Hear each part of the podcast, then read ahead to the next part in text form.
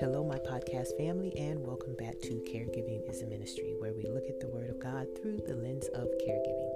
Don't forget to follow me on Facebook at Caregiving is a Ministry, all one word.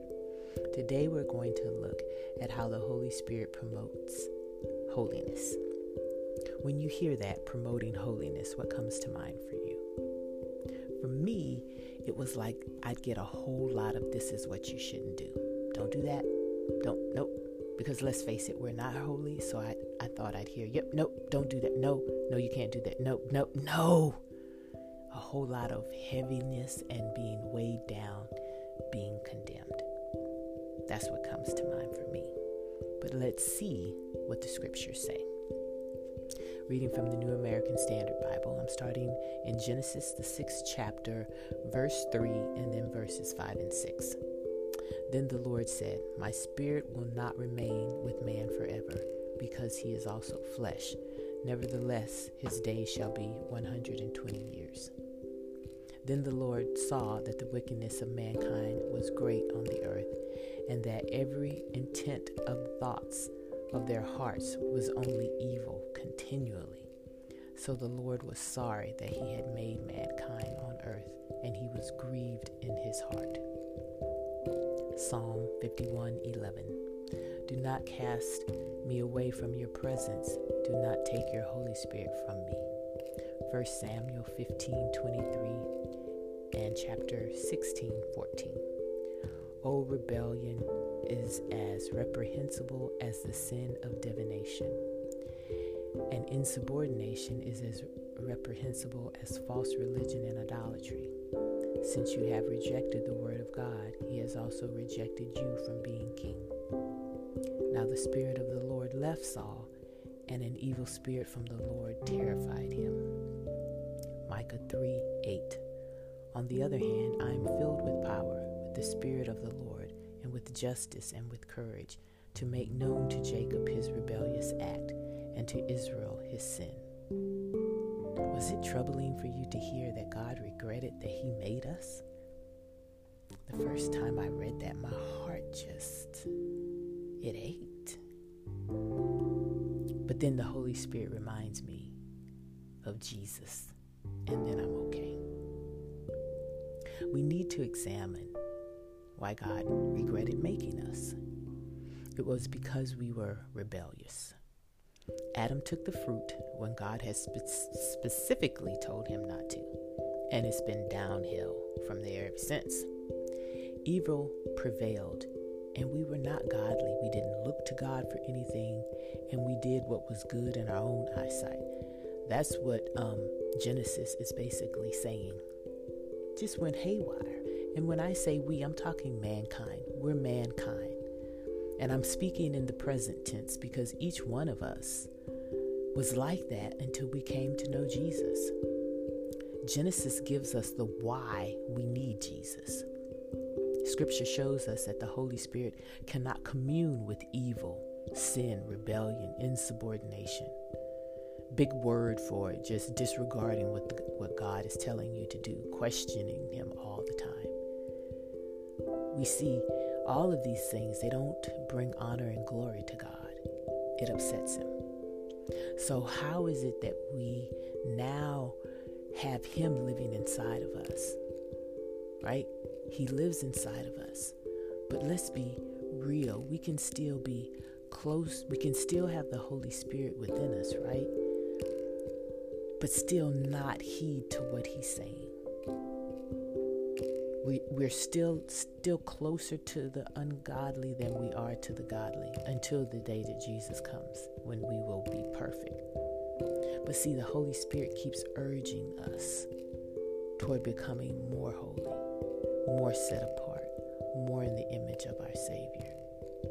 And He does that by showing us our sins. The whole, mm, but I don't think that's the quite quite the thing to say or to do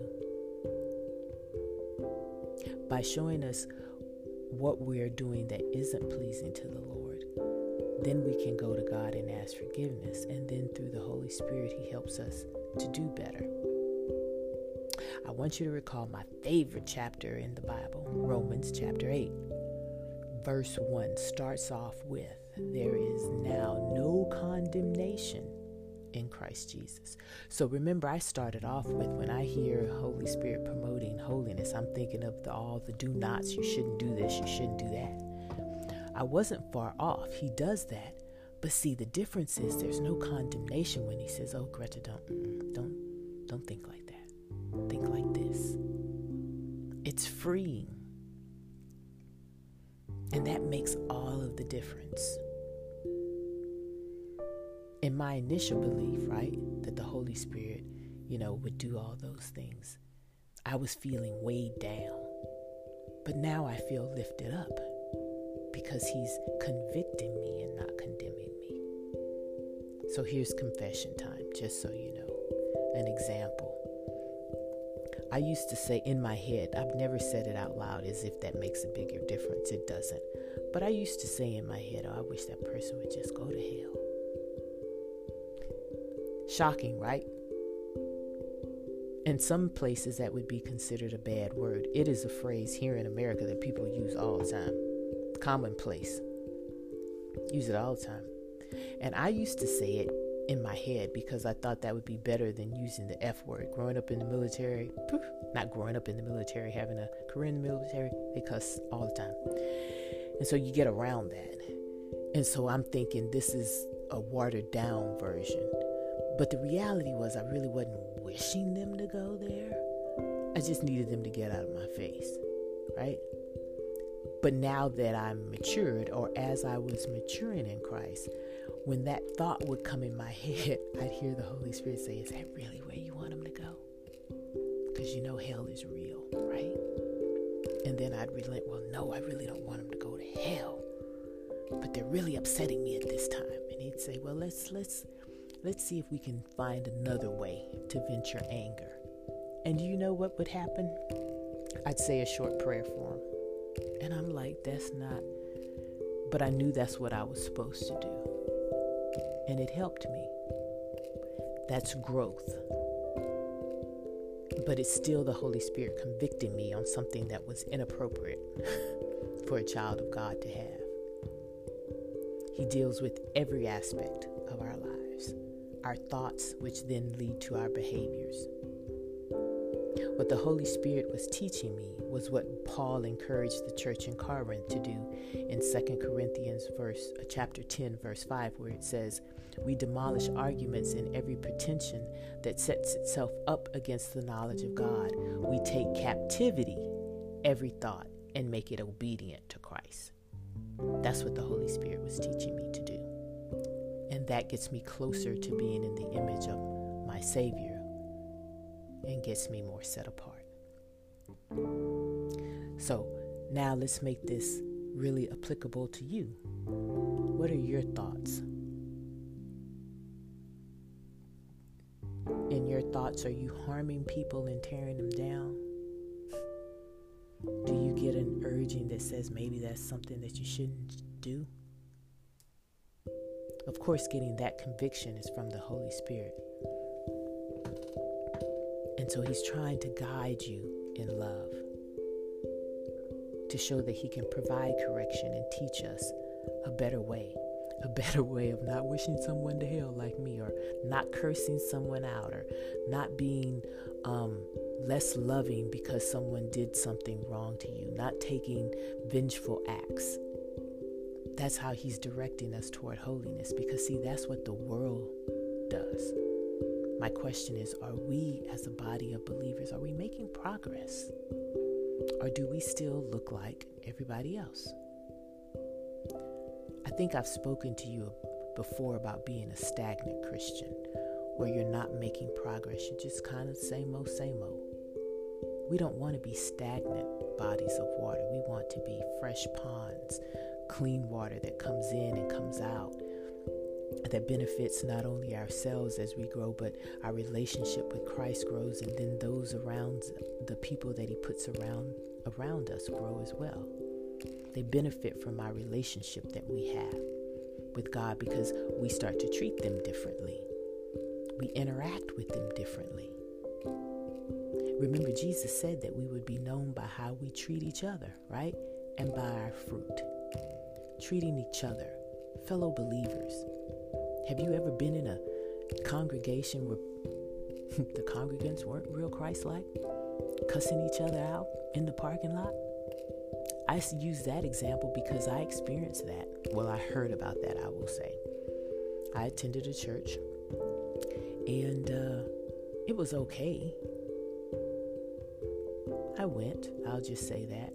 But I remember getting word back one time that there was a commotion in the parking lot. And I was like, what?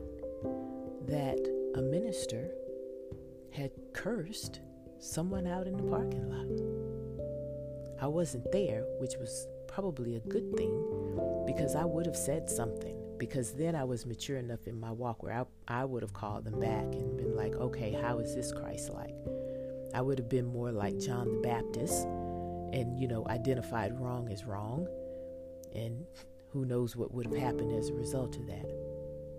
But yeah, a minister.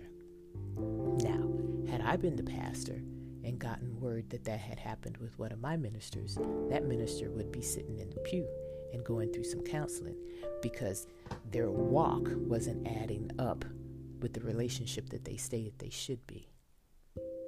But you've seen church members not speak to each other. My question is what message do we think that's relaying to the world? I can tell you, they think we're a bunch of frauds. I remember going to the Lord and asking, Well, why do these people, why aren't they not convicted by the Holy Spirit like you seem to convict me? And of course, God wasn't going to divulge his relationship with someone else. But what I did receive, other than you need to mind your own business, was the fact that, you know, people do reject the prompting of the Holy Spirit. This is the grieving that I alluded to yesterday. When you don't do what the Holy Spirit is asking you to do, because He's consistently talking, because we need His guidance and assurance. But if you continue to ignore what he's saying, ignoring those um, promptings, promptings, ev- eventually you won't hear him anymore. And it's not that he's not speaking; you've just overshouted him. He's not going to depart like he did, did in the Old Testament. He's just going to be silent. And we don't want him to be silent. We want him to speak to us that's drastic. And so we don't want to grieve the Holy Spirit.